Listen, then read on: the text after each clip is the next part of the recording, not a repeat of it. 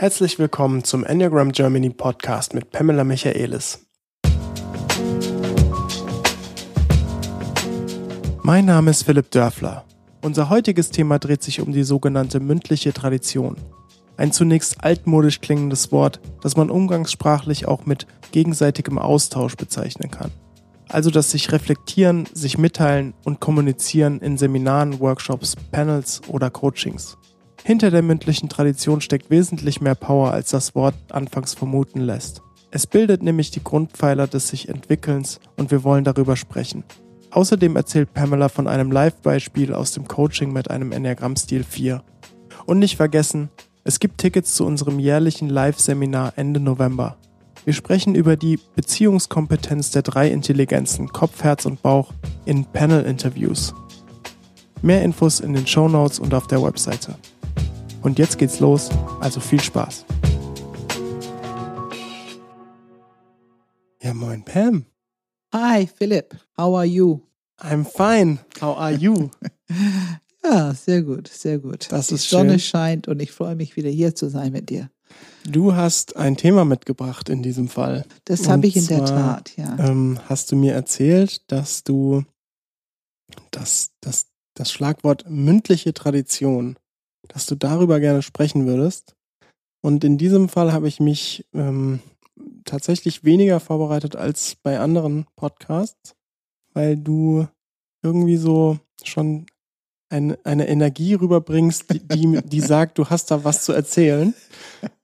ähm, und ähm, ich, ich hangel mich mal so ein bisschen durch, aber ich glaube, da wird auch, da ist so viel Potenzial, dass ich bestimmt Fragen finden werde. Die erste ist, warum möchtest du darüber sprechen? Ich möchte darüber sprechen, weil ich merke, ähm, viele Leute fragen, die stellen die Frage, was ist die mündliche Tradition? Und ich gebe diese klassische Antwort. Die hätte ich jetzt auch gestellt. Ja, und ich gebe die klassische Antwort. Äh, Die mündliche Tradition basiert auf die Philosophie, sich selber reflektieren und sich selber mitteilen, sind die Grundsteine des sich Entwickelns. Ähm, diesen Satz habe ich schon sehr oft gesprochen. Wo kommt diese Philosophie her? Ich muss es leider zugeben, von mir. Oh, Ich hatte, ich hatte mal die Aufgabe, ähm, als Vorsitzende von den ersten Enneagramm und den Enneagramm-Verein, ich meine, das muss schon 20 Jahre her sein. Ich hatte die Aufgabe, die erste Webseite online zu bringen. Und da würde mir gefragt, bitte erkläre, was die mündliche Tradition ist. Und ähm, da habe ich ein bisschen rumgedacht und rumgeschrieben und rum, wie man das so macht. Ähm, und das ist sozusagen, was daraus entstanden ist. Und seitdem ist es auf so ziemlich alle Webseiten, denke ich, wo ich jedenfalls Einfluss habe. Und es ist auf unsere Handouts und Materialien. Und ich finde, es sagt es auch im Grunde, wenn wir uns, also wenn wir uns reflektieren genug, um Worte zu finden, um uns mitzuteilen, einigermaßen treffen für uns in diesem Moment, dann ist es eine große Entwicklungsschritt, sowieso in sich und noch weiter, das noch anderen mitzuteilen, weil in die mündliche Tradition ist es so, dass wir alle lernen voneinander. Wir lernen das Enneagramm durch Sprechen, Erfahrungen miteinander. Und das heißt, ich komme weiter in mein Erkenntnis mit meiner Selbstreflexion und ich unterstütze anderen in ihrer Selbstreflexion, in ihren Erkenntnis. Ähm, wir machen so viele kleine Übungen. Natürlich sind Panels, die, ähm, das ist sozusagen das Filetstück von unserer Arbeit, von dieser mündlichen Tradition. Aber ich möchte nicht, ähm, nicht übersehen, dass wir sehr viele Kleingruppenarbeiten machen. Und die Art Input, die wir geben, Übungen, die wir geben, sind immer auch in diese Kleingruppenarbeit, äh, Arbeit, dass diese Selbstreflexion angeregt wird, zum Beispiel repetitive Fragen. Jeder, der bei uns im Seminar war, kennt es. Und das ist eine Übung, um ähm, sich gut zu reflektieren, aber auch zu lernen, diesen Haltung zu haben, anderen gut zuzuhören. Ne? Dieses Präsenz, Empathie, ein offenes Herzzentrum, offenes Kopfzentrum und gut zuhören und dadurch interessiert sein und andere unterstützen ähm, in die eigene Entwicklung und Selbstreflexionsarbeit. du hast jetzt schon viele Themen angesprochen. Lass uns mal ein bisschen auf diesem Satz rumreiten. Den finde ich nämlich tatsächlich ganz spannend und vor allem da durchgehen. Also du, du sagst, sich reflektieren und sich mitteilen sind die Grundsteine des sich Entwickelns. Was ist der Unterschied, ob du quasi dein Leben nur in deinem Kopf ausmachst und da reflektierst oder es öffentlich irgendwie durch Worte formulierst, es, es mitteilst? Und was muss dazu passieren, dass ich diesen Schritt gehe?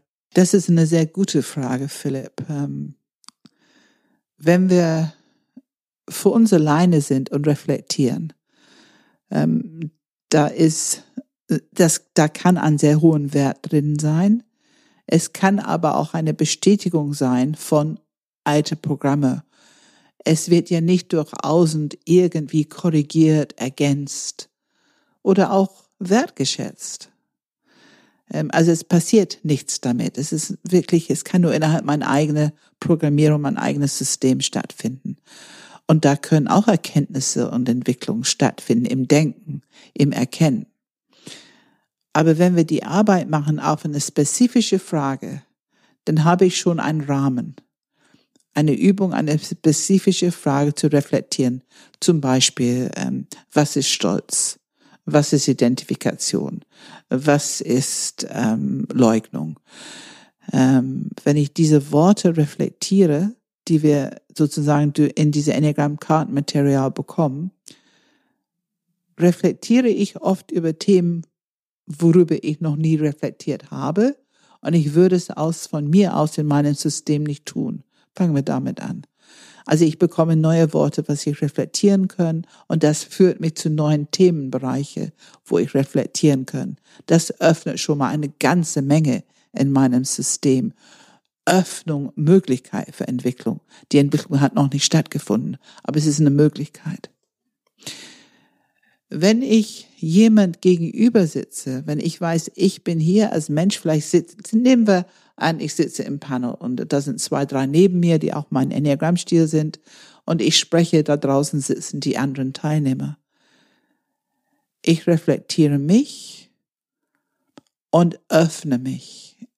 Wenn ich mich nicht reflektiere und nicht öffne, würde ich auch nicht wirklich etwas zu sagen haben, zumindest nichts Neues. Und diese Bereitschaft gleichzeitig in Beziehung zu sein mit anderen, und mich zu reflektieren und dafür Worte zu finden und es mitzuteilen. Das ist eine sehr reife Form der Selbstreflexion. Es fordert mich viel mehr, als wenn ich es nur für mich alleine im Denken tue. Und es bringt für mich sehr viel mehr, weil ich aktiviere ganze Netzwerke im Körper. Kopf, Herz, Bauch wenn ich nach den Worten ringe, Erkenntnis ringe, involviere ich automatisch Kopf und Herz. Und wenn ich es sprech, aussprechen will, ist Bauch irgendwie, inform, ist irgendwie involviert. Ähm, also ich benutze meinen ganzen Körper für diese Art Arbeit. Und ich, das ist einmal, wenn ich mich reflektiere, dann höre ich die anderen Reaktionen darauf, vielleicht kommen Fragen also ich bekomme diese Feedback-Ergänzung, Korrektur, Erweiterung von anderen Menschen. Und das heißt, wir sind miteinander im Gespräch. Und das Schöne ist in der mündlichen Tradition, wir alle sind dran beteiligt. Es gibt keine Ausnahmen. Auch die Dozenten, auch wir, wir sitzen im Panel genauso, wenn es unser Enneagrammstil ist, als wenn die anderen. Also es ist sehr gleichberechtigt. Wir sind alle Menschen, wir haben alle einen Enneagrammstil, wir haben alle diese Fähigkeit, uns zu reflektieren, wir haben die Fähigkeit, unsere Story zu erzählen. Anderen können es hören, erleben, dadurch über die fünf Sinne lernen, erleben, was es ist, einen bestimmten Enneagrammstil zu haben. Und diese Art, das Enneagramm kennenzulernen und zu lernen, ist, glaube ich, Echtzeit. Also echter geht's nicht. Ähm, genauso wie wir das in einem Interview demonstriert haben. Dieses Echte mit den Menschen. Ich möchte aber noch ein bisschen weitergehen. Wir haben ein Beziehungsseminar, wo wir über Kommunikation, also Beziehungsstile, Kommunikationsstile und Abwehrmechanismen ähm, arbeiten und viel sprechen, viel reflektieren, viel miteinander reden in die mündliche Tradition. Und dieses Thema Kommunikation wird für mich, es kommt, es rückt immer mehr im Vordergrund. Ich merke, es ist ein Thema, die wir, da können wir mehr Zeit für nehmen, dass wir es viel ernster nehmen, die Wirkung von Kommunikation. Und die Wirkung von Kommunikation wird einmal sehr stark beeinflusst durch unsere Fähigkeit, uns selber zu reflektieren, dann, wie wir andere zuhören. Wenn wir das gut üben, gut lernen, auch mit die differenzieren, präzisieren, überprüfen, ob unsere Interpretation von was gesagt wird, ob das tatsächlich die Realität so gemeint ist von der anderen Person. Da ist schon viel achtsame Arbeit drin. Da können wir sehr viel lernen mit und voneinander durch diese Art Kommunikation. Und wenn wir auch noch verstehen, wie unsere automatische Programme, unsere emotionalen Reaktionen auf Worte, auf unsere Bewertung, Interpretation von bestimmten Worten und Themen, wenn wir verstehen, wie das funktioniert, dass wir sehr schnell bewerten, wenn unsere Interpretation das in uns auslöst oder Urteile fällen, wenn unsere Interpretation von ein bestimmtes Wort das auslöst. Und dass wir dadurch uns verschließen, kleiner werden. Ich finde kleingeistig. Wir sind nicht mehr so offen, so hm. tolerant, so, so interessiert in die Interpretation des anderen, was die wirklich gemeint haben mit ihrer Kommunikation. Also eigentlich, wenn ich das so beschreibe, ich habe das Gefühl, ich beschreibe sowas wie ein Minenfeld. äh, und wir alle haben Hemmung, durch ein Minenfeld zu gehen. Gewissermaßen, aus einem guten Grund. Und dennoch glaube ich, dass das ist das Lernfeld, was wir jetzt in unserer heutigen Zeit brauchen.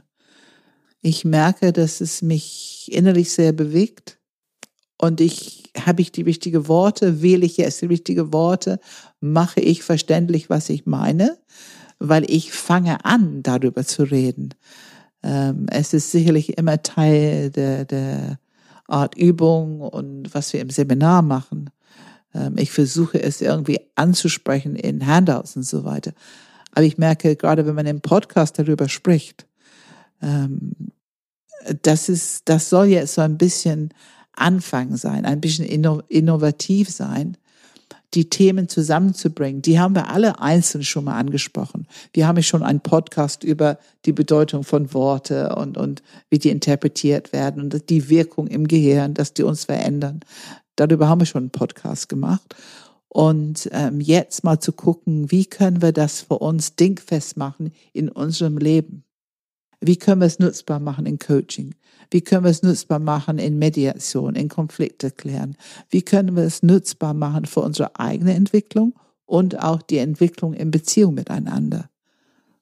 Was ich glaube schon das wichtigste Feld ist überhaupt. Und ich habe gedacht, heute würde ich vielleicht mal ein Beispiel nehmen. Ähm, ich werde versuchen, so gut ich kann, das, was ich meine jetzt in diesem Beispiel, an diesem Beispiel verständlich zu machen. Ähm, Spam, darf ich dich kurz unterbrechen, bevor du dieses Beispiel nennst? Wenn wir nochmal bei diesem Punkt sich mitteilen bleiben. Ich denke, es ist relativ klar, dass dadurch, dass du dich unterhältst mit einer anderen Person, dass du relativ gut auf andere Gedanken äh, kommen kannst, dass du relativ gut auf neue Eindrücke, neue Ideen oder wie auch immer Fragen ähm, kommen kannst und dadurch natürlich die Reflexion erhöht sein muss, einfach aus dem oder die Entwicklung größer sein muss, einfach weil du nicht mehr aus deiner eigenen Welt deine eigenen Fragen beantwortest. Aber ich finde diesen, was mich fasziniert, ist dieser Punkt des sich Mitteilens. Also wenn ich jetzt zum Beispiel eine Aussage tätige, die, die keine Frage folgt, einfach nur eine Aussage tätige, die mir persönlich wichtig ist oder die ich im, als Reflexion ähm, die mich, die mich vielleicht auch Überwindung kostet, das zu sagen. Zum Beispiel. Zum Beispiel, nehmen wir einfach mal mich, ähm, wenn ich jetzt zum Beispiel ähm, von mir sagen kann, dass ich oft drüber nachdenke, dass ich in der Vergangenheit als Jugendlicher ein, einige Dinge getan habe in meiner, in meiner, in meiner vergessenen Herzart, äh, äh, dreiermäßig, ähm, wo ich sage, das war so herzlos, dass es einfach nicht gut, wie du das damals gemacht hast. Und das auch, sage ich mal, ja, schmerzt und, ähm, und man drüber nachdenkt. Ne? Bisschen Schamgefühl auslöst. Schamgefühl, Klassiker. Ja. Und ähm, einfach so eine Aussage zu tätigen, so eine, ich sag jetzt mal, so eine Verletzlichkeit äh, in die Welt zu tragen, löst vielleicht was beim Hörer aus, keine Ahnung, aber auf jeden Fall was in mir aus. Absolut. Warum löst das aus, einfach das nur zu sagen? Was, was passiert da innerlich? Genau, du sprichst einfach das Thema Image an. Und das Thema Image ist das, was ich sage und spreche normalerweise ist Image erhaltend, pflegend. Es hält es heil in den Augen der anderen.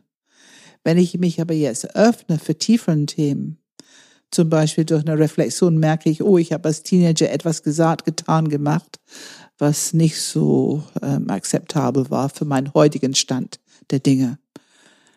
Wenn ich jetzt das reflektiere und diese Erkenntnis kommt hoch, dann bringt es hoch die Gefühle, die dazugehören, wenn mein Image verletzt wird, wenn es angekratzt wird. Und da sind immer Schamgefühle dabei. Also ich bin ja auch im Imagebereich, ich weiß genau, wie sich das anfühlt. Es ist ein sehr scheußliches Gefühl, die im Körper sich ausbreitet, hat auch ein bisschen was mit Wertlosigkeit zu tun. Ne? Du nickst gerade, ja. Mhm. Wir, wir, verstehen uns gerade in diesem Moment sehr gut. Ähm, und das heißt, die Gedanken lösen auch ein System, die haben diesen limbischen System, den Körper erreicht, dass der Körper auch etwas von die Kontraktion wieder hergibt, die es damals geschaffen hat. Wir haben die Grundstrategie Image pflegen, hat natürlich einen hohen Preis gehabt. Wir haben sehr vieles weggepackt. Was nicht sein darf, ist nicht. Also unsere Grundlebensstrategie schafft das ganz schnell. Du wie ich auch und auch die Vierer. Und da wird ein bisschen was von ausgepackt, wenn wir da hingehen. Gedanklich find, ja. mit Reflexion. Wir öffnen ein ähm, Pandoras Box. Ja, aber ich finde, also hm, genau das finde ich faszinierend. Gedanklich habe ich diesen, diesen Gedankengang habe ich schon lange. Ihn öffentlich in einem Podcast kundig zu tun, hat eine ganz andere Qualität, die in mir resoniert. Ja. Ähm, das finde ich so faszinierend. Also einfach nur Worte zu sagen, finde ich, ähm, dass, dass es in einem selbst eine Entwicklung bedarf oder verändert. Unbedingt. Es, es braucht ist Mut. Unglaublich, finde ich. Es braucht Mut und es braucht sehr viel Mut. Wenn wir im Imagebereich sind, dann braucht es den Mut. Ich betone immer wieder, im Kern sind wir in unseren drei Zentren mit Ur Bedürfnisse unterwegs und Urängste unterwegs. Und im Herzbereich ist einfach die Tatsache, diese Imagepflege ist auch lebenserhaltend. Es ist werterhaltend und Werterhaltung gleich lebenerhaltend. Natürlich nicht real hier und heute, aber damals war es, wo diese ersten Entscheidungen getroffen würden, wo die erste ähm, Anfänge von diese zarte, kleine, junge äh, Pflege von Image, ähm, und wir glauben irgendwo in der Tiefe, das kleine Kind in uns glaubt in der Tiefe, wenn ich meinen Wert nicht erhalten kann, sterbe ich. Im Kopfbereich, wenn ich meine Sicherheit nicht erhalten kann, sterbe ich. Im Bauchbereich, wenn ich nicht bin, keine Zugehörigkeit habe, sterbe ich. Und das ist alle, alle Menschen eigen. Wir reden hier nicht über Ausnahmen, sondern alle Menschen haben letzten Endes, das Stammhirn interessiert sich dafür, eigentlich hauptsächlich dafür, dass wir überleben. Also das Stammhirn fängt an, ist es involviert in unsere Reaktion, in einer Reaktion, da sind Botenstoffe ausgeschüttet. Was löst dieses Schamgefühl aus im Körper? wenn du es immer weiter beobachtest, merkst du auch dieses Gefühl von Wertlosigkeit. Es ist scheußlich, es braucht Mut, es zu tun und zu begegnen. Wenn du deine Praxis machst, wie geht es dir damit heute, wenn du dasselbe nochmal tun würdest oder müsstest oder wolltest? Das würde gar nicht passieren. Also das würde nicht nochmal passieren. Was ich, also äh, äh, Dinge, ähm, ich habe jetzt ein ganz anderes Bewusstsein für meine eigene Handlung und Impulsivität, dass es einfach undenkbar wäre, dass irgendwie, ähm, dass ich unreflektiert Sachen in den Raum schreie. Das kann einfach nicht mehr passieren. Genau. Du bist erwachsen geworden in vielen Themen. Du hast ein Vernunft dir angeeignet und du hast ja auch ein Herzzentrum, die eine Steuerung liefert, die früher sicherlich nicht so zur Verfügung stand. Diese Herzintelligenz steht dir heute zur Verfügung. Ich meine noch was anderes. Wenn du heute wieder etwas von dir gibst, was eigentlich dein Image in Theorie ankratzen würde, wie geht es dir heute damit? Kannst du es? Ach so, ja, sonst hätte ich es ja jetzt nicht gemacht. Ja, ja, also ich ja. äh, hätte ja auch jedes andere Beispiel nehmen können. Ähm, Wird es leichter oder schwieriger? Es wird definitiv leichter. Definitiv leichter. Ähm, es ist, es wird nie, also es wird nie so sein, wie wenn ich dir erzähle, dass ich heute Morgen nichts gefrühstückt habe oder was auch immer oder irgendwie beim Bäcker war. So leicht wird es bestimmt nie, aber es wird auf jeden Fall leichter. Also es wird immer ein Hauch von diese, so eine Art Resthauch von dieses Schamgefühl hochholen. Das finde ich auch. Ich erlebe das genauso heute. Aber es wird leichter. Und es liegt auch mit dran. Es ist ja nicht nur, dass wir es üben und ein bisschen von alten Gefühlen die Freiheit geben und dann diese Energie wird transformiert. Wir bekommen es wieder als, als Substanz, als Präsenz. Na, also du hast einfach eine erhöhte Präsenz heute im Vergleich zu, als du 15 warst. Ich, ich frage mich aber, ähm, dass es jetzt übergreifend über alle, wir haben mhm. jetzt über Image gesprochen, aber es ist ja auch übergreifend für Kopf und Bauch. Absolut. Ähm, anderen Themen. Eigentlich ist doch, ja, ich finde dieses, dieses, dieses Wort Verletzlichkeit passt da, glaube ich, ganz gut. Wenn wir, wenn wir uns erlauben, verletzlich zu sein, in den Augen anderer, wie auch immer, ähm, schaffen wir es ja eigentlich, Reflexion wirklich in der Qualität in uns zu entwickeln, die sonst ja, die, die ist unvergleichlich. Also wenn ich, wenn ich mich zutraue, verletzlich zu sein, dann entwickle ich mich wirklich. Also, ja, oder? Du Was? kommst an Geheimwissen sozusagen. Also lange dieses Unbewusste. Das Unterbewusste führt in das Unbewusste. Also wir gehen immer tiefer und immer mehr Wissen kann nach oben kommen. Und mit altem Wissen, was, lass uns hier ganz klar benennen, diese ganze Image-Thema ist ja für sich ein Täuschungspaket, weil es existiert nicht wirklich Lebensgefahr, wenn ich so etwas von mir gebe. Klar. Das Gefühl drumherum fühlt sich an wie Lebensgefahr. Das System in seiner alte Programmierung, in seine Automatismen glaubt.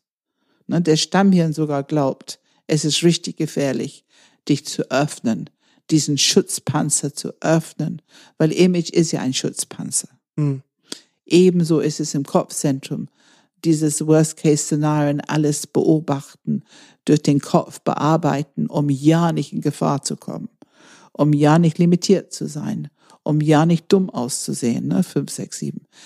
Ähm, das löst auch Lebensgefahr aus, Gefühle von Lebensgefahr aus, wenn es das System sich öffnet und man fängt an, sich verletzlich zu zeigen. Verletzlich heißt, wir haben diese, diese, diese Verteidigungsmechanismen, diese Panzer, diese Schutzpanzer machen wir auf.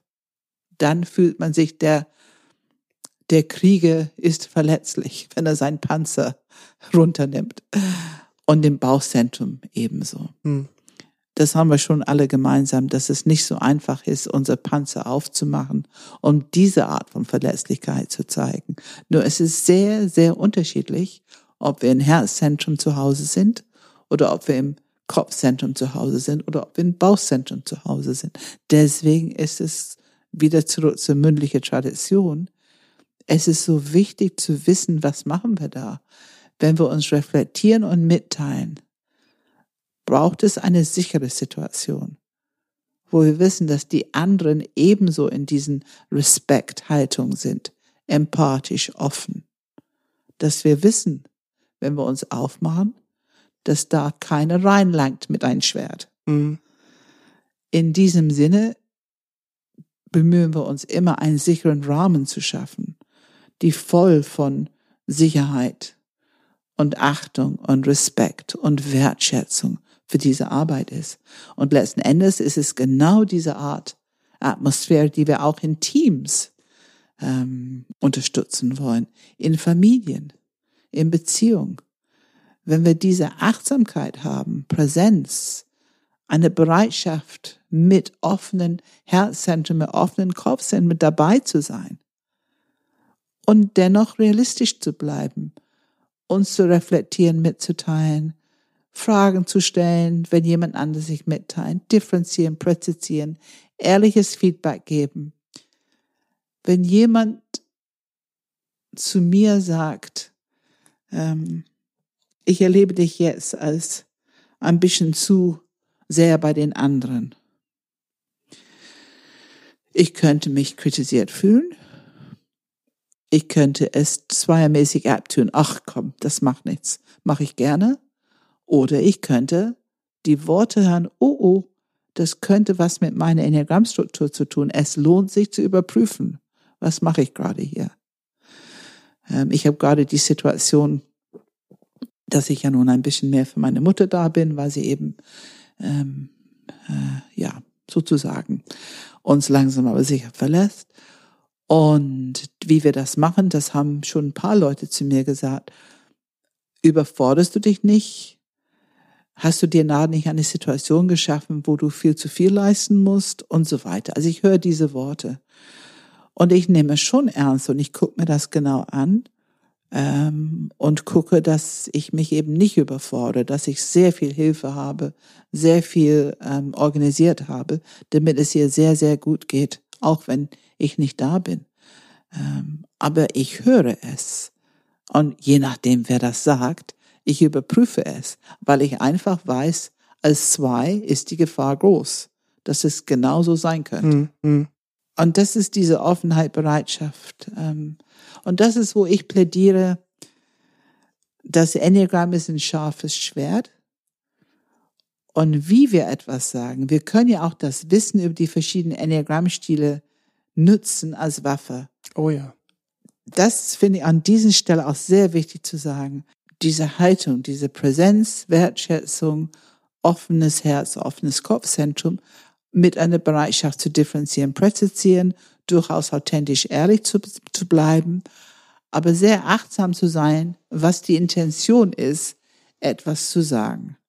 Wir müssen differenzieren zwischen, ich gebe dir ein Feedback, weil zum Beispiel kann es sein, dass du dich überforderst oder kann es sein, dass du da ein bisschen zu viel redest, um einen guten Eindruck zu machen oder kann es sein, dass du da ein bisschen übertreibst, dass das vielleicht dass du das Dramatische siehst, als es ist. Diese Art Feedback für verschiedene Enneagrammstile, gut gemeint, mit einer gute Intention dahinter, für der Person und für eine gute Entwicklung, finde ich, kann man immer machen. Außer dass jemand sagt, heute kein Feedback oder so. Aber man muss aufpassen, dass es nicht benutzt wird, um jemand eins auszuwischen. Jemand hat dir vielleicht gerade ein Feedback gegeben, die dich verletzt. Jetzt willst du eine Retourkutsche geben. Ähm, das, da müssen wir wirklich aufpassen, dass es nicht als Waffe benutzt wird, dass wir uns nicht erhöhen wollen über anderen. Wir wissen es besser, du bist nicht so entwickelt wie ich. Mhm, ich finde, mhm. du kennst es schon so lange, das darf dir jetzt nicht mehr passieren. Das sind alles Sachen, die wir leicht mit diesem Enneagramm wissen. Das sind einfach Fallen, in denen wir hineintapsen können. Es lohnt sich, das noch anzusprechen, sehr bewusst zu sein, immer wieder wir sollten das nicht tun, das ist, dafür ist es nicht da und das ist auch kein Beziehungsangebot. Das ist nicht, wovon wir sprechen. Wenn ich schon mal weiß, dass jemand ein Problem hat mit Drama oder Kämpfen oder keine Meinung haben oder so, dann ach, muss ich auf meine, oder ich finde, wir sollten auf unsere Sprache achten, dass wir diese Person etwas Gutes tun mit unser Feedback. Ähm, und das sind wieder diese Entwicklungsschritte. Ich bin wieder bei mündlicher Tradition. Ich mache mir die Arbeit, eine Sprache zu finden, die passt, anstatt meine erste Reaktion in die Welt zu geben. Also diese Entwicklung ist enthalten in dieser mündlichen Tradition. Das, was ich sage, hat Kraft, hat Wirkung. Äh, diese Macht der gesprochene Wort. Und ich trage die Verantwortung dafür, aus welchem Zentrum, mit welcher Intention ähm, ich jemand anders Feedback gebe. Was ich an der mündlichen Tradition auch sehr wertschätze, ich glaube, weiß nicht, ob ich es im Podcast schon mal gesagt habe, aber du weißt auf jeden Fall, dass ich nicht der die die größte Bücherratte bin äh, und und äh, den ganzen Tag nur Bücher lese, weil ich finde die mündliche Tradition, ich kann nachfragen, also ich habe die Möglichkeit zu differenzieren, zu präzisieren und wenn ich was nicht verstehe, bin ich nicht alleingelassen mit meiner persönlichen Interpretation von einer Situation, sondern ich kann äh, dich fragen, was Täuschung. Ich habe es ja in den Büchern gelesen dann, als ich auf der Suche war. Bin, ich bin doch keine Neun. Was bin ich? Bin auf jeden Fall Herzmensch. Bin ich zwei, drei, vier, vielleicht eher drei, vier. Und dann habe ich einfach nur Täuschung gelesen, habe die Definition davon gelesen und meine Interpretation davon war, das ist nicht Teil meines Lebens. Mhm. Bis wir darüber gesprochen haben, bis ich viele Fragen stellen konnte, bis ich verstanden habe, Täuschung, bis ich verstanden habe, ah ja, doch, es ist Teil meines Lebens. Das war, hätte es die mündliche Tradition nicht gegeben, wäre ich immer noch eine Neun. Ganz, ganz eindeutig. Absolut. Und ich kann jetzt mein Beispiel nehmen.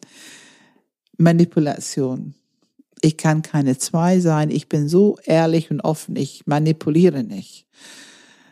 Und ich weiß gar nicht, was das ist. Also ich konnte mir das nicht vorstellen.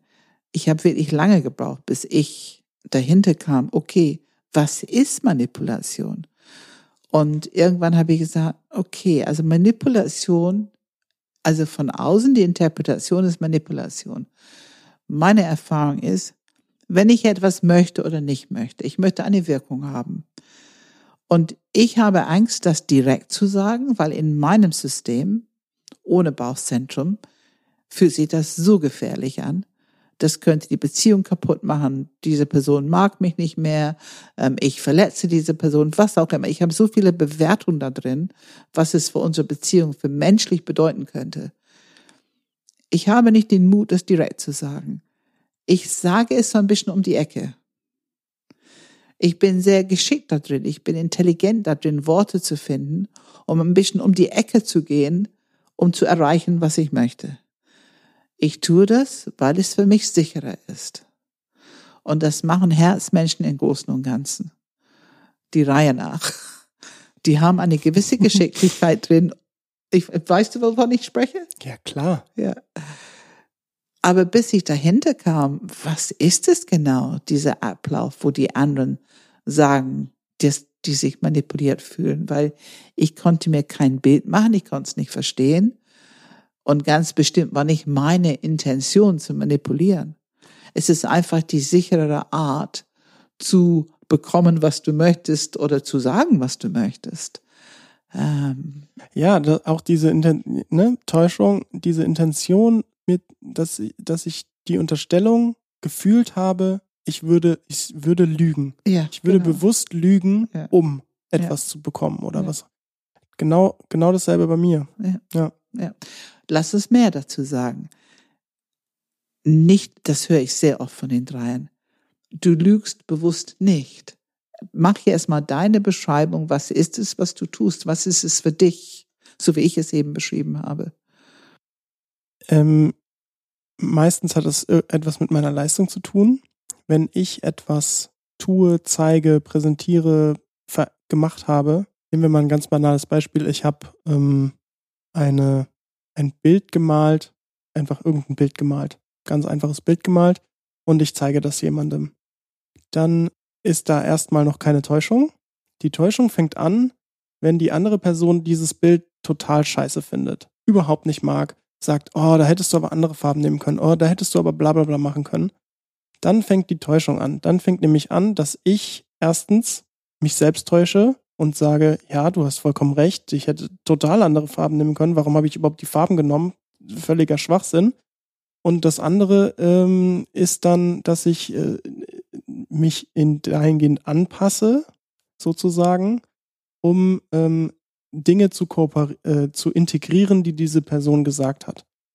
Ähm, dadurch schütze ich mich natürlich selbst, weil wenn ich äh, selbstbewusst auf den Hinterbeinen stehen würde, sagen, ja gut, ähm, ich finde halt die Farben geil und äh, mir ist eigentlich völlig egal, was du sagst. Ich schade, dass du das Bild nicht gut findest, aber ich häng's mir trotzdem an die Wand. Ist genauso wie es ist. Ähm, das äh, fühlt sich sehr bedrohlich an. Zumindest früher hat sich das sehr bedrohlich angefühlt. Und ähm, so entsteht diese Täuschung. Äh, da ist kein Lügen, da ist, ich, ich bin einfach nicht in Kontakt mit meiner eigenen Wahrheit und, und vor allem, da ist dieses Thema Mut mir fehlt der Mut zu sagen, vielen Dank für deine Meinung. Ich bleibe trotzdem bleib dabei. bei meiner, ja. genau. Und was du beschreibst, ist natürlich, da drin ist auch enthalten, schon eine sehr hohe Kompetenz, die du dadurch entwickelt hast. Wir nennen es eben Identifikation. Du hast eine sehr hohe Intelligenz der Anpassung. Und diese Anpassungsfähigkeit ist was sehr Wertvolles. Natürlich ist es besser, wenn du es mit Bauch, Herz und Kopf machen kannst, bewusst machen kannst. Ähm, es ist dennoch eine hohe Qualität, die du entwickelt hast als drei und die wir alle, also wir äh, genießen es sehr nutzbar für die Zusammenarbeit und ich bin sicher auch für das Zusammenleben. Und die Intention dahinter ist nicht böse. Mhm.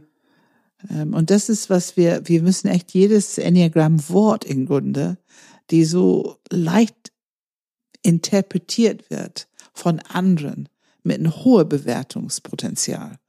Da, da haben wir wirklich die Aufgabe, diese Worte zu entmachten von dieser äh, böse Interpretation und zu erleuchten, dass wir alle gut verstehen, was was das Wort bedeutet für diese Person selber. Ja, frag, frag mal die Achter. Ich glaube, ich kenne keine Acht, die Rache, also da sind ja wirklich reihenweise Rache, Rache, das ist ja das schlimmste Wort der Welt. Ja, und so, also die Achter und Rache, da ist oft kein guter Zugang am Anfang, ne? Aber nur am Anfang, ne? Nachher Anfang, sind ja. das die, die am allermeisten drüber lachen und am meisten Geschichten erzählen können, die dollsten Geschichten erzählen können über ihre, ihre Racheakte in der Vergangenheit. Ja, das sind schon so, so Standards, ne, die wir immer wieder erleben. Eben auch in diese mündliche Tradition.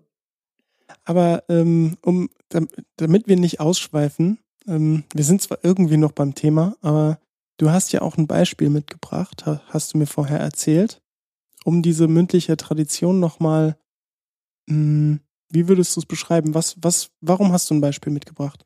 Also ich habe ein Beispiel mitgebracht, weil ich für mich überlegt habe, wenn ich das jetzt, ich will es jetzt präzisieren, differenzieren, möglichst verständlicher, vielleicht auch ein bisschen erfahrbar machen für unsere Zuhörer, weil ich es so wertvoll finde, dass es tiefer verstanden wird. Letzten Endes möchte ich die mündliche Tradition überall verbreiten, genauso wie ich überall verbreiten möchte, dass es gibt keine schlechten Gefühle und dass die, die äh, große Bauchenergie, Wut, eine sehr wertvolle Energie ist mit großer Wirkung für die Welt.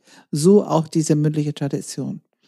Und ich habe gedacht, es kommt besser rüber, wenn ich ein Beispiel nehme, wie ich es zum Beispiel in Coaching benutze, um eine Person ähm, einfach äh, weiterzuhelfen, zu unterstützen, mehr Erkenntnisse gewinnen für sich, über sich. Und ich habe ein Beispiel genommen. Meine Meinung ist, dass wir das jetzt in einem Podcast nicht schaffen werden, dass wir einfach einen zweiten Podcast speziell für ein Coaching äh, machen. Ich glaube, das wäre eine gute Idee. Oh ja wo wir es richtig schön ähm, erklären können. Ähm, aber wenn ich es ganz kurz erstmal anspreche, es war eine Situation, wo ein, äh, ein, ein Coachie, und zwar jemand, der noch relativ skeptisch war zum Thema Enneagramm, relativ skeptisch zum Thema Selbstreflexion, Selbstentwicklung, also hat einen großen Skepsis gehabt, ob es sowas überhaupt gibt. Ähm, Welcher Enneagramm-Typ wirst du sagen oder ist es geheim? Nee, das, das ist, äh, er war Enneagramm-Stil 4. 4. aber schon noch sehr, also sehr mit einem harten Drive und leistungsorientiert und die Strenge mit sich und hohe Bewertungssystem und so weiter. Also schon sehr ähm, im, sehr analytisch wahrscheinlich. Analytisch und auch sehr im Leistungsdruck. Und er hatte eine Erfahrung gemacht, kurz nach einer wunderbaren Beförderung, hatte eine Erfahrung gemacht, wo er sagte, wo seine Worte waren, ich habe mich noch nie so körperlich und emotional mitgenommen gefühlt. Ich wusste überhaupt nichts damit anzufangen. Mit einer Beförderung. Äh, die Beförderung hatte, glaube ich, zwei, drei, vier Wochen vorher stattgefunden. Er war gerade in seine neue Position. Er war gerade dabei, sogar neue Leute für sein Team einzustellen. Also es war eine, eine richtig gute, ich glaube, der ist über zwei Levels rübergesprungen, also mhm. hat sehr viel mehr Geld bekommen. Es war eine sehr, sehr gute Beförderung. Und, und das hat ihn überfordert, diese, diese ähm, spontane, plötzliche über zwei Levels springen, die, oder was, was war zu viel? Nein, also das Thema, was er mitgebracht hat, war eben diese körperliche emotionale Reaktion, weil etwas passiert war, ich glaube am Tag vorher, und zwar, Ach so. Mhm. er ist in diese Position gekommen, er, er, er war Marketingman, ist in Team gekommen von einer sehr innovativen Bereich. Es war ähm, eine neue Abteilung für eine Fluggesellschaft und er war gekommen als Marketingman für externe ähm, Kommunikation und hat also einfach im Team, existierenden Team, verstand sich sehr gut mit seinem Chef, hat sich unheimlich gut gemacht hat, die neue Webseite gemacht und also war halt sehr erfolgreich, so dass er auffiel auf verschiedene Ebenen. Ähm, und wie gesagt, verstand sich sehr gut mit seinem Manager und, und die waren so ungefähr Freunde geworden, sind öfter mal auf einen Drink zusammen und so weiter.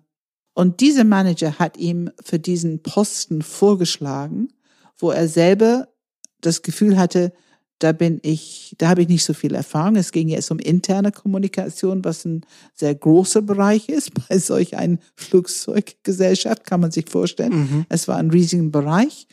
Ähm, er musste ein neues Team aufbauen. Er hatte gehört, dass, dass da ein, zwei im Team leider nicht so ähm, tüchtig waren und es gab auch Probleme im Team. Also es war einfach eine sehr, sehr große Aufgabe.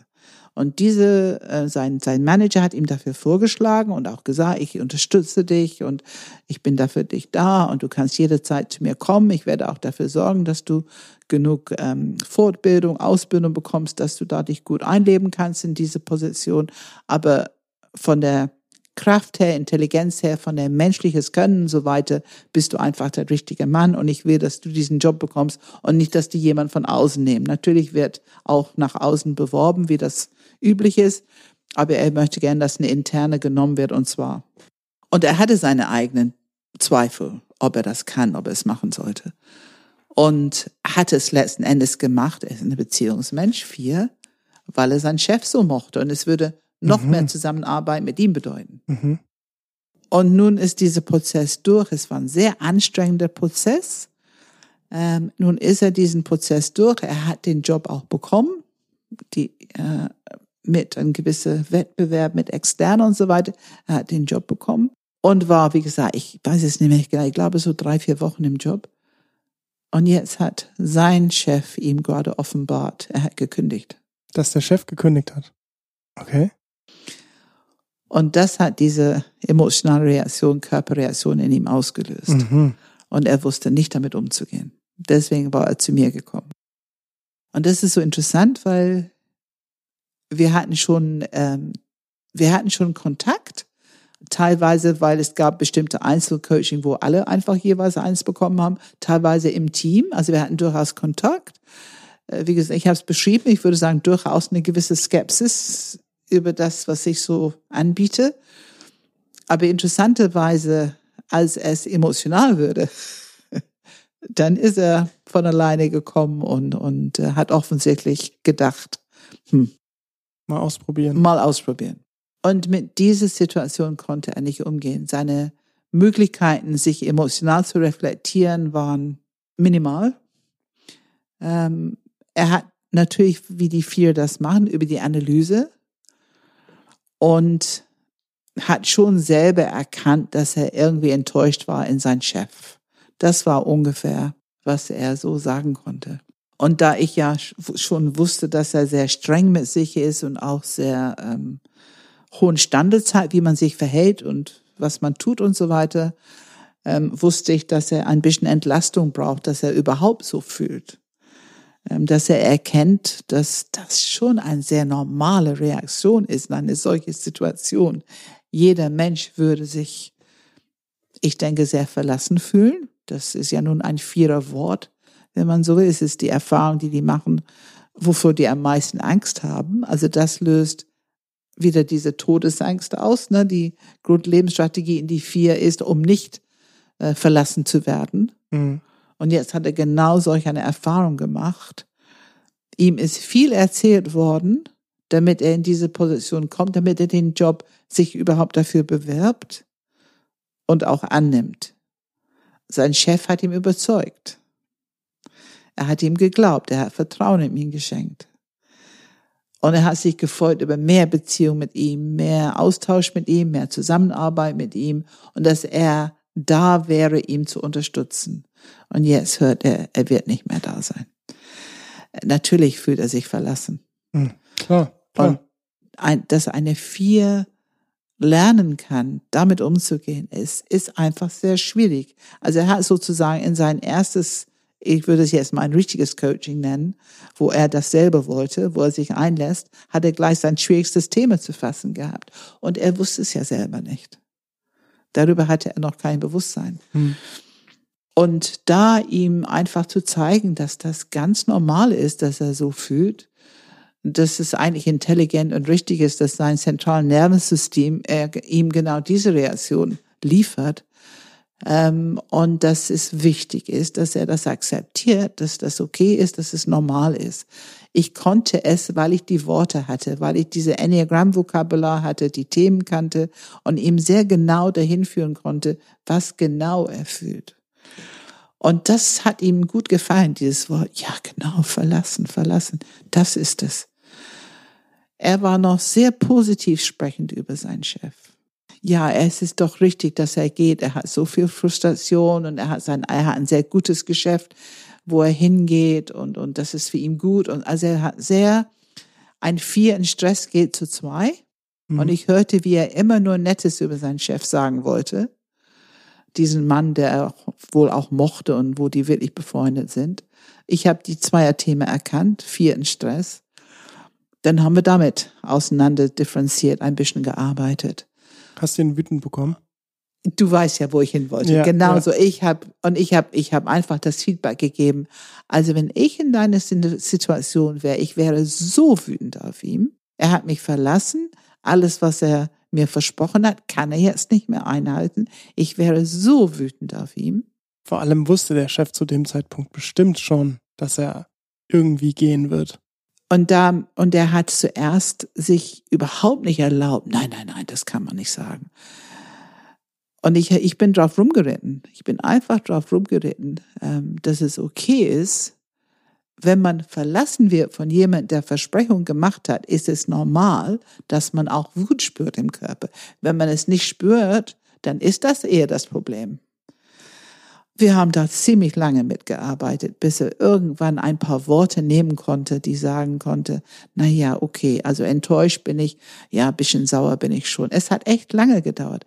Aber dadurch, dass ich die Worte hatte, die Themen kannte, ne, dieser Stress bei zwei, nur, nur über den, der andere ist der wichtigste und er, dass er gar nicht seine eigenen Reaktionen wahrnimmt und wertschätzt, also seine eigenen Bedürfnisse. Und da haben wir drauf, ja, da haben wir gearbeitet, bis er irgendwann. Und, ähm, und dann kam Angst.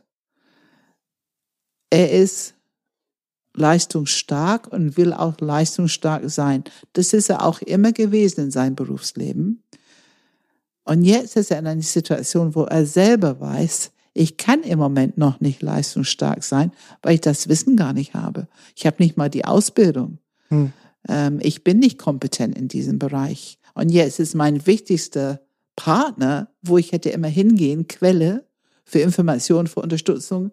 Ich, jetzt höre ich, dass er geht das muss Angst auslösen. Klar. Du bist, du hängst plötzlich. Klar. Erstmal ohne irgendwas. Und das haben wir dann noch bearbeitet. Und dadurch, dass ich ihm die Fragen stellen konnten, die Themen erklären konnten, wie wir das so machen über Kopf, Herz und Bauch.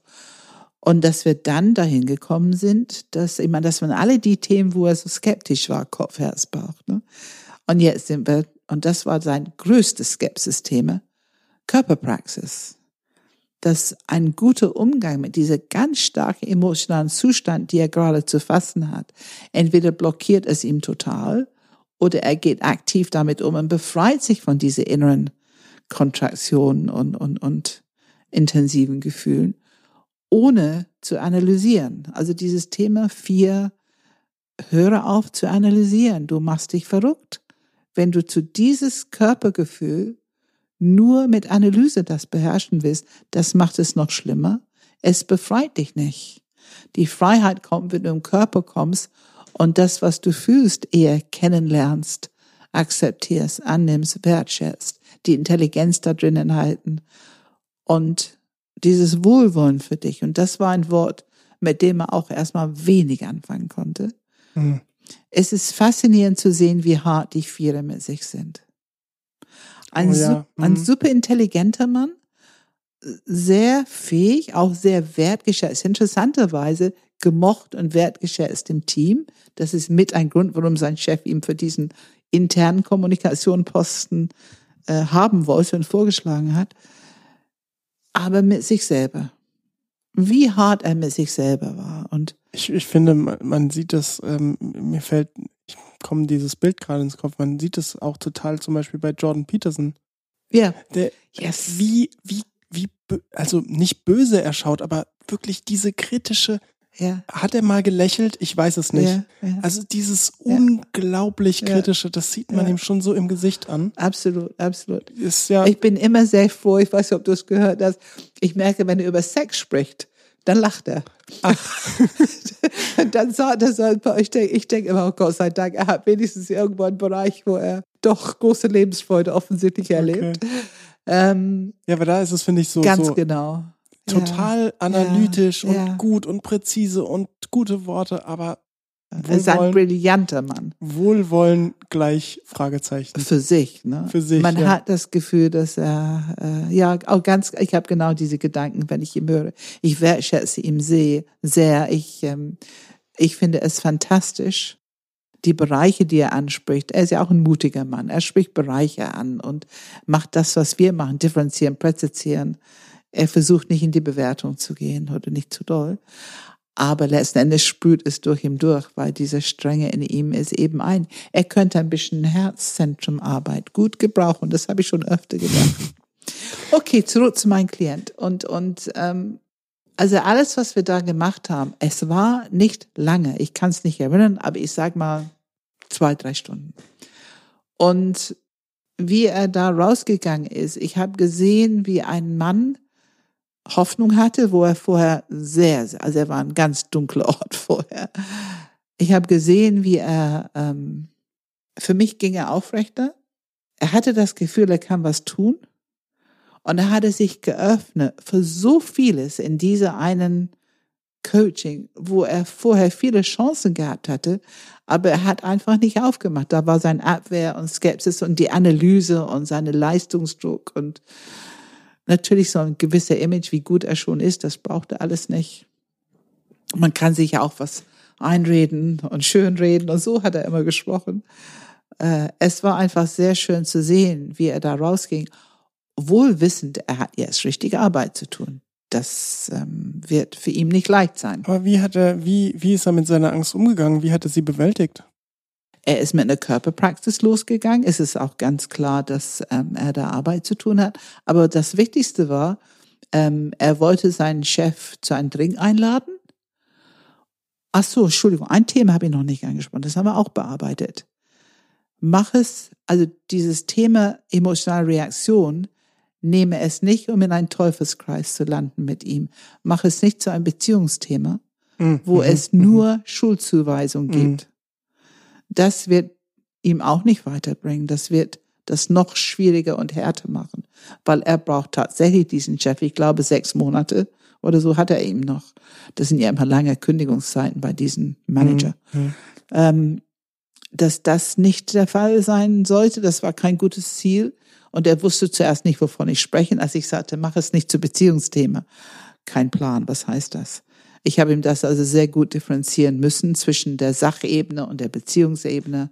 Ich habe erkannt, dass es sehr wichtig war, dass er die Verantwortung für seine Gefühlsreaktion annimmt und auch hält. Ne, wir sprechen über Container, Körpercontainer. Gefühle sind innerhalb diesen Container. Das sind seine Gefühle, seine Reaktionen. Es waren auch sehr spezifische, sehr typischen Vierer-Reaktionen. Ähm, und sein Umgang damit war natürlich sehr typisch. Er sagte, ähm, er wollte nicht wütend auf ihm sein. Er macht ihm keine Vorwürfe dafür. Aber letzten Endes seine Sprache und seine Stimme, ich habe schon gehört, wie er ihm ganz schöne Vorwürfe gemacht hat. Hm. Und darin, daran haben wir auch noch gearbeitet, dass er im Grunde hatte eine Sprache entwickelt, wo er ihm ehrlich sagen konnte, wie es ihm gerade geht damit. Er wollte das auch tun, finde ich auch genau richtig. Aber er hat es erkannt, der Unterschied zwischen, ob er die ob er die Sprache nutzt und ihm gleichzeitig Schulvorwürfe macht oder ob er ihm äh, einfach sagt, ich war auch wütend, dass ähm, du mich einmal ermutigt hast und dann nachher ähm, kündigst du. Das war natürlich enttäuschend für mich und so weiter. Er konnte das sagen auf eine Art, die, wo er sich selber einfach angenommen hat. Nur weil er sich angenommen hat. Dieses Thema Wohlwollen, Akzeptanz, dass er angefangen hat, seine eigene Emotionalität sogar mit Interesse und, und also ich merkte, es fing an, ihm zu interessieren, wo es ihm vorher einfach nicht interessiert hm. hat, was bei ihm los ist. Und, und das ist so gut für eine Vier, solche Arbeit zu machen, weil durch diese Arbeit kommen die mehr in Kontakt mit sich. Die haben ja alle immer diese Frage, wer bin ich wirklich? Die haben nicht so einen guten Kontakt mit sich.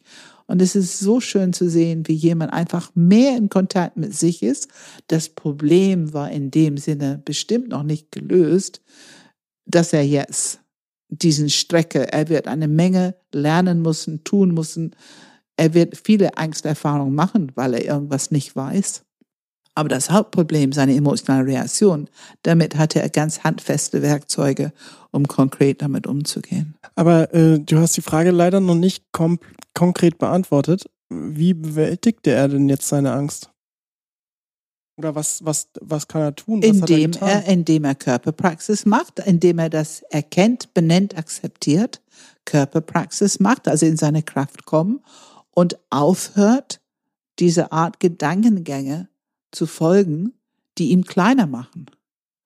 Er muss in seine Kraft kommen, wütend auf die Angst werden, wütend auf die Situation werden und ganz klar, ich, ich meine, er hat wirklich eine gute Karriere bis jetzt.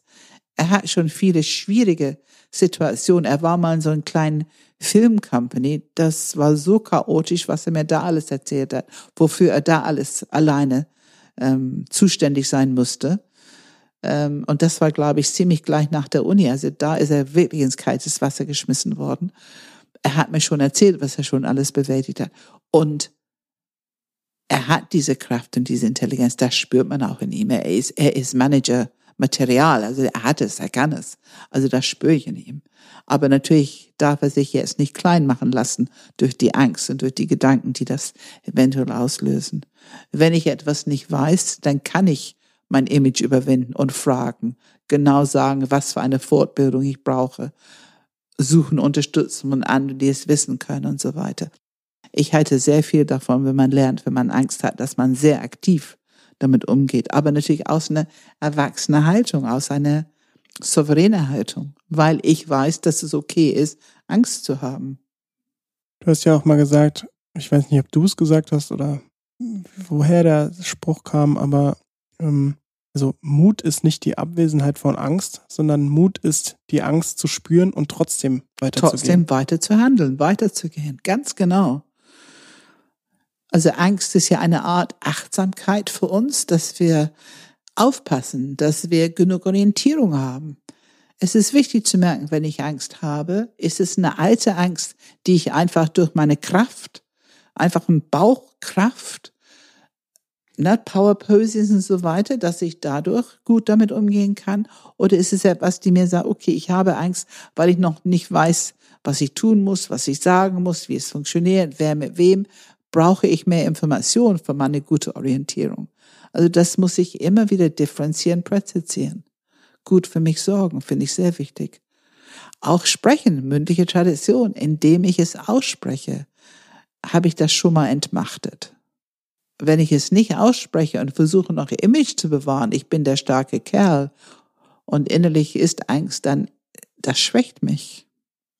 Ja, ist interessant. Wir schließen ein bisschen den Kreis, weil ähm, mir fällt nämlich ein, also du, du sagst, indem du es aussprichst, ähm, im, in, im Endeffekt hast du ja objektiviert, ne? Also du hast äh, mhm. etwas, was in ihm eigentlich nicht wirklich greifbar ist, zu einem Objekt gemacht, zu einem, äh, zu einer Sache gemacht, die man besprechen kann. Und ähm, da muss ich an Ken Wilber denken. Ähm, ich weiß nicht, wie er es genau formuliert hat, aber äh, ähm, es ist ja so, wenn ein Subjekt zu einem Objekt wird, entsteht Entwicklung. Mhm. Und ähm, das ist so ein bisschen ja ähnlich, irgendwie kann man das ja auch zusammenbringen, weil sich mitteilen, sich reflektieren sind die Grundsteine des sich Entwickelns. Dadurch, dass ich mich mitteile, wird ja auch subjektiv zu objektiv, vor allem zumindest genau. in der Art, wie wir miteinander sprechen, genau. weil wir Sachen ja in Kontext stellen und, und auflösen.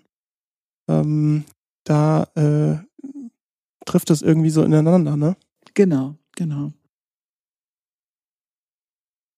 Es ist ein leichten Distanz, die wir schaffen dadurch.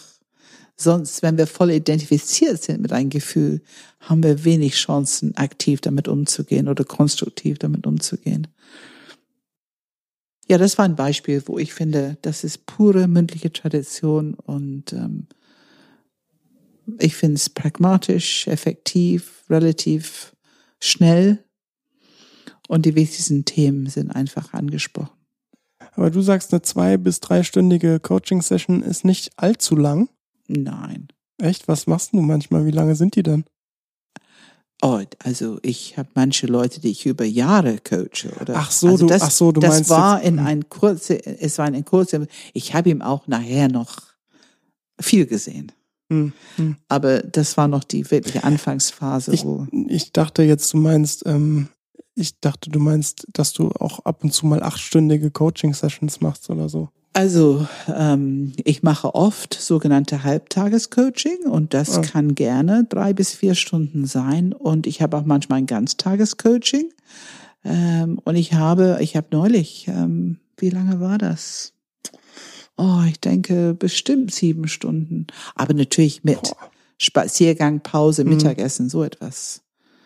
Ähm, wenn Leute viel in der Welt unterwegs sind und äh, wirklich nicht allzu oft nach Hamburg kommen können, dann äh, ich mag das gerne, muss ich sagen, diese Art Arbeit, weil ich finde, es ist sehr effektiv. Hm.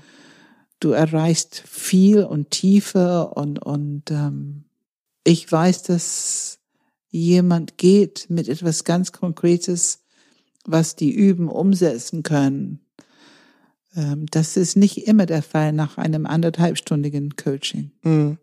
Ja, ähm, klang auf jeden Fall sehr intensiv. Wie, wie, wie lange ist das her? Wie, wie schlägt er sich durch? Wie ist das Thema? Gut, gut, ja? sehr gut. Kommt sehr er gut, gut, klar? Ja, absolut. Aber es war tough. Mhm, okay. Sehr tough. Ja. Also er wird noch nicht gekündigt. Und er, er ist, nee, nee, nee. Und er ist äh, Enneagramm begeistert inzwischen. Ach, okay. Seine Skepsis ist verflogen. Okay, okay. Ja, ähm, was, was sagen wir noch zum Abschluss? Ich glaube, wir kommen zum Abschluss. Was, was kann man noch, wie kann man das zusammenfassend nochmal beschreiben? Was geben wir mit?